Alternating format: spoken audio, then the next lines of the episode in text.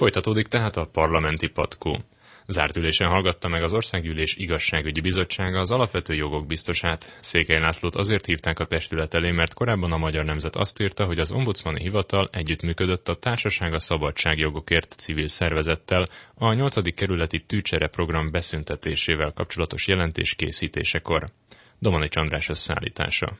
Székely László az Országgyűlés Igazságügyi Bizottságának ülését követően azt mondta, a bizottság elfogadta a jelentését és megállapította, hogy az ombudsman részéről törvénysértés nem történt. A biztos ugyanakkor fegyelmi eljárást indít egyik munkatársa ellen. A jelentés időzítését így magyarázta Székely László. Panaszos természetesen bármilyen kéremet előterjesztett arra nézve, hogy mikor jelenjen meg egy jelentés. Május 28-án azt kérte, hogy minél előbb jelenjen meg. Ehhez képest szeptember 17-én hoztuk nyilvánosságra. Mert addig tartott a vizsgálat, akkor van kész, amikor én aláírom. Én szeptember 12-én írtam alá, és minden érintettnek szeptember 12-én kézbesítettük. Az ombudsman kérdésre válaszolva elmondta, nem értékelte, csupán tényszerűen tudomásul vette, hogy megjelentek olyan vádak, amelyek nem feleltek meg a valóságnak. Én akkor fogok lemondani, amikor, és annak nagyon súlyos üzenete lesz, amikor úgy értékelem, hogy az alapjogvédelem lehetőségei Magyarországon ellehetetlenültek. Most nem érzem így.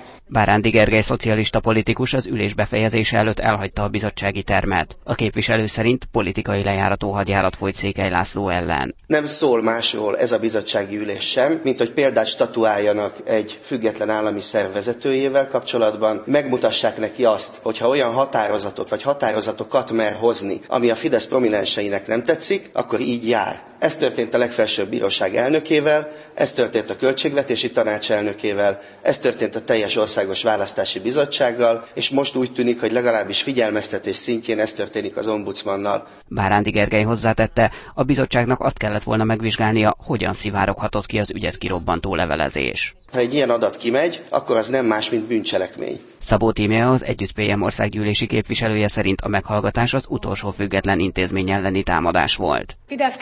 Fidesz-KDNP kormány most egy támadást indított az utolsó, ugye a civilek után az utolsó független intézmény az ombudsmani hivatal ellen és Székely László ellen, pusztán azért, mert Székely László kimondta igazságot egy civil vizsgálat kezdeményezésére, hogy a 8. kerületben Kocsis Máté a tűcsereprogram megszüntetésével megvonta az ott élők egészséghez fűződő jogát. A bizottság KDNP-s elnöke Rubovszki György nem várta meg, hogy a sajtóképviselői meghallgassák az ülésről távozó ombudsmant. Anélkül, hogy a kérdésekre válaszolt volna, távozott az ülésteremből.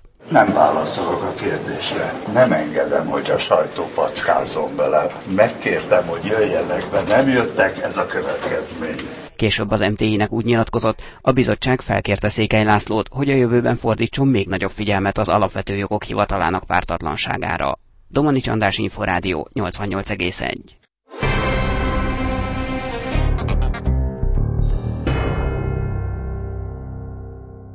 A kormányfő nem csak az időseket érintő, hanem minden döntés előkészítésébe bevonná az idősügyi tanácsot. Emellett a miniszterelnök a testület tegnapi, az idősek világnapja alkalmából a parlamentbe összehívott ülésén ígéretet tett rá, hogy a nyugdíjak a következő években is megőrzik vásárlóértéküket. Könnyen előfordulhat, hogy nem kettő, hanem három megnyert választás lesz a kormány háta mögött fél éven belül. Így várhatóan lesz három és fél év, amikor lehet csak a munkára összpontosítani, fogalmazott Orbán Viktor miniszterelnök az idősügyi tanács parlamentben tartott ülésén, majd arra kérte a testületet, hogy gondolkodjanak el a tanács értelmén. Az idősügyi tanács ugyanis nem kell, hogy csak az idősek ügyeivel foglalkozó testület legyen, a kormányfő sokkal inkább idősek tanácsának nevezné.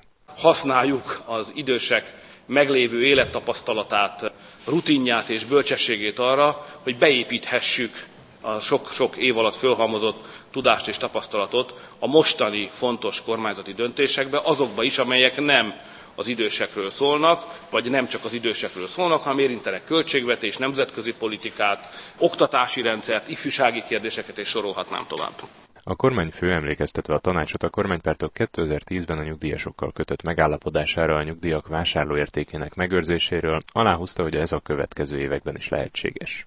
Én óvatos duhaj vagyok, most sem vállalkoznék olyasmire, aminek a betartása felől nem vagyok teljesen bizonyos, de azt teljes bizonyossággal állíthatom, hogy a nyugdíjak értékének megőrzése a következő esztendőkben Magyarországon lehetséges, és a kormány legfontosabb teendői közé tartozik.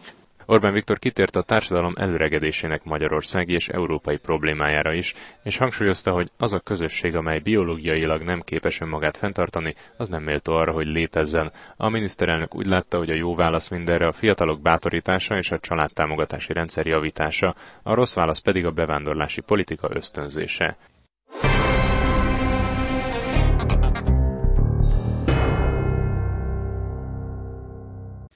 Az önkormányzati választás miatti kéthetes ülésezési szünetben sem hagyják kihasználatlanul a parlament épületét. Ezen a héten például ott tartották a megszállástól megszállásig Magyarország a nagyhatalmak szorításában 1944 és 49 között című rendezvényt, amelynek nyitó előadását Kövér László házelnök tartotta.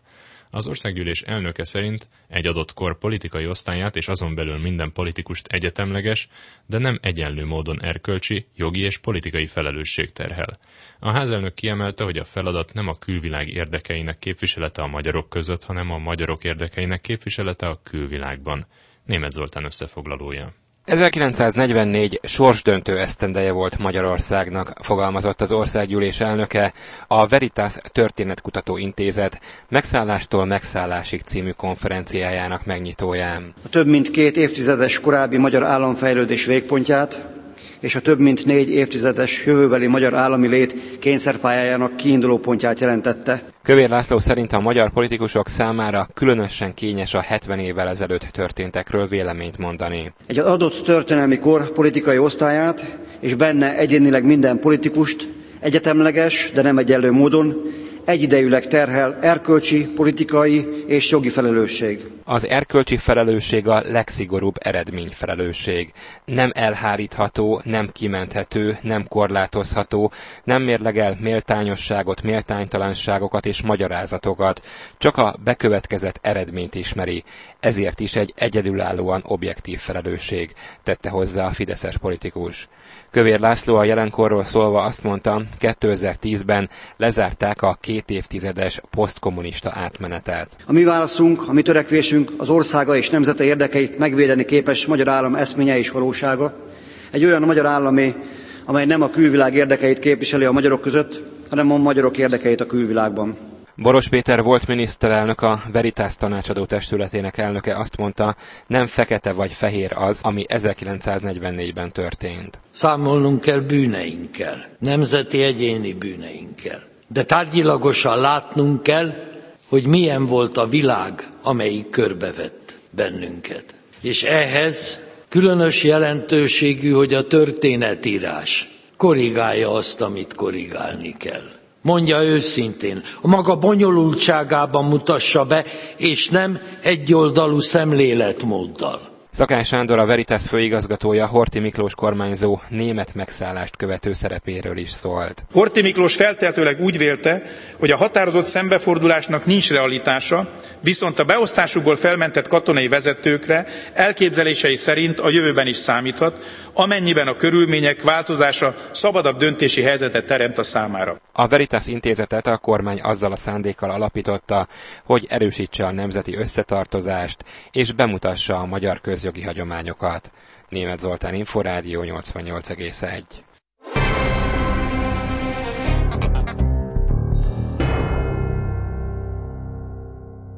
A tényleges életfogytiglani büntetés ügye és egy nemzetközi magánjogi kódex kerülhet egyebek mellett az országgyűlés napirendjére az őszi ülésszakban, mondta az Inforádiónak múlt héten a 12. Magyar Jogászgyűlés után az igazságügyi miniszter. Trócsányi Lászlót hallják.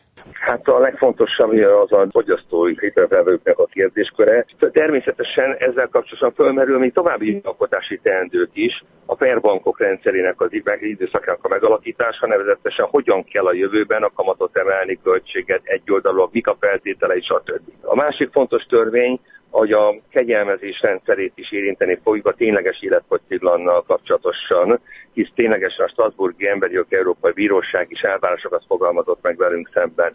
Úgy gondolom, hogy eleget tudunk tenni annak a követelménynek, hogy a tényleges életfogytiglan büntetés marad, ez egy társadalomnak az üzenete, hogy a legkiribóbb bűncselekményeket elkövetők, illetők végéig valóban börtönben maradjanak.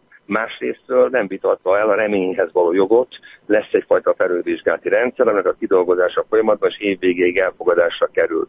Terve van véve egy nemzetközi magánjogi kódexnek a kialakítása, amire folyamatban elkezdtük a munkálatokat benne, választott bírósági törvény, tehát elég komoly, szabad így mondanom, szabályalkotási csomag, amivel szembe kell néznünk, és hogy a büntetőeljárási törvénykönyvet és a polgári törvénykönyvet mondtam, a közigazgatási eljárási törvénykönyvnek, a kettnek az átvizsgálása is szükségeltetik. Emellett a HVG-s interjúban említette, hogy meg fognak tenni mindent, hogy a jogviták idehaza rendeződjenek, ne pedig Strasbourgban esetleg. Ehhez viszont lehet, hogy meg kéne erősíteni az alkotmánybíróságot, amelynek pont hatásköreit nyírbálta meg az előző ciklusban a kormány.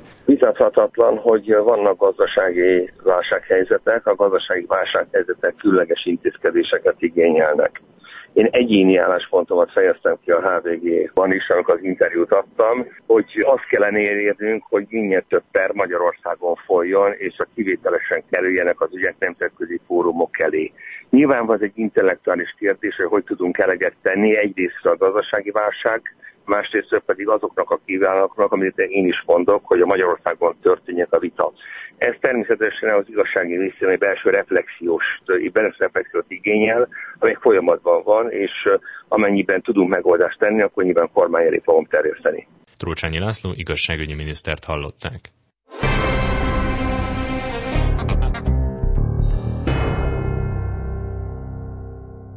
Az országgyűlés, ahogy ezen a héten, jövő héten sem ülésezik az önkormányzati választás miatt, tehát egy hét múlva az eddig még műsorunkban nem tárgyaltán várhatóan az őszi ülésszakban a ház elé kerülő törvénytervezetekkel, az őszi ülés terv részleteivel foglalkozunk.